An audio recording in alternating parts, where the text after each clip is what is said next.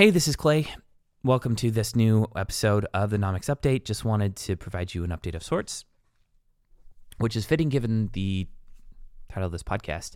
So, the update is that if you go to nomics.com and you go to the header, you'll see an entry in the header called Exchanges, and that takes you to our cryptocurrency exchange index page.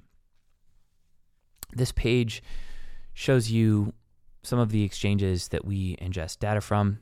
It shows you uh, volume dominance of those exchanges, the number of trades that have taken place on those exchanges over a given period of time, and something that seems like pretty obvious and that a lot of sites should have, but that they don't, and that is a chart showing exchange volume over time.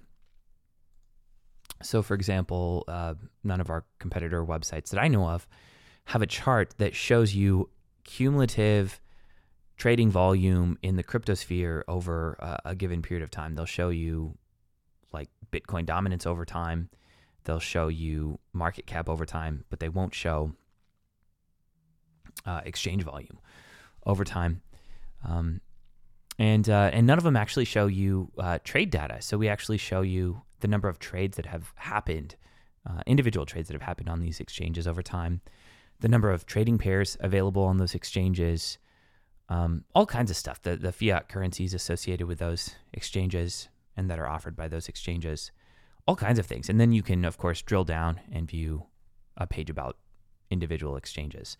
But uh, the the index page shows um, summary level data, which is pretty cool. So uh, check it out when you have some time and let me know if you have any questions. Uh, by the way, we're producing this podcast with Anchor. It's a really cool service for producing podcasts.